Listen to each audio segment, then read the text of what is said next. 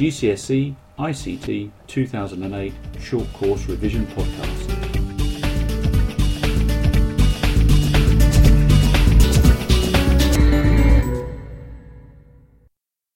Hello, and welcome to this first podcast in a series of podcasts enabling you, with any luck, to revise for your GCSE short course examination in ICT.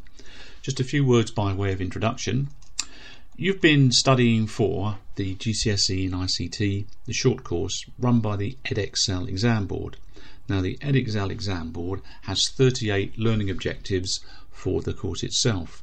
Just to give you an example of those 38 learning objectives, one of them, the first one, is to describe the component parts of an ICT system. Another learning objective is to describe the different types of application software that you can have on a PC, for example, word processing, database, spreadsheet. So, those are the kind of learning objectives that we'll be covering in this podcast series. We may not cover everything in depth, but hopefully, with the, the aim of this podcast series, is to give you the chance to play the, the podcasts on your MP3 player, on your iPod.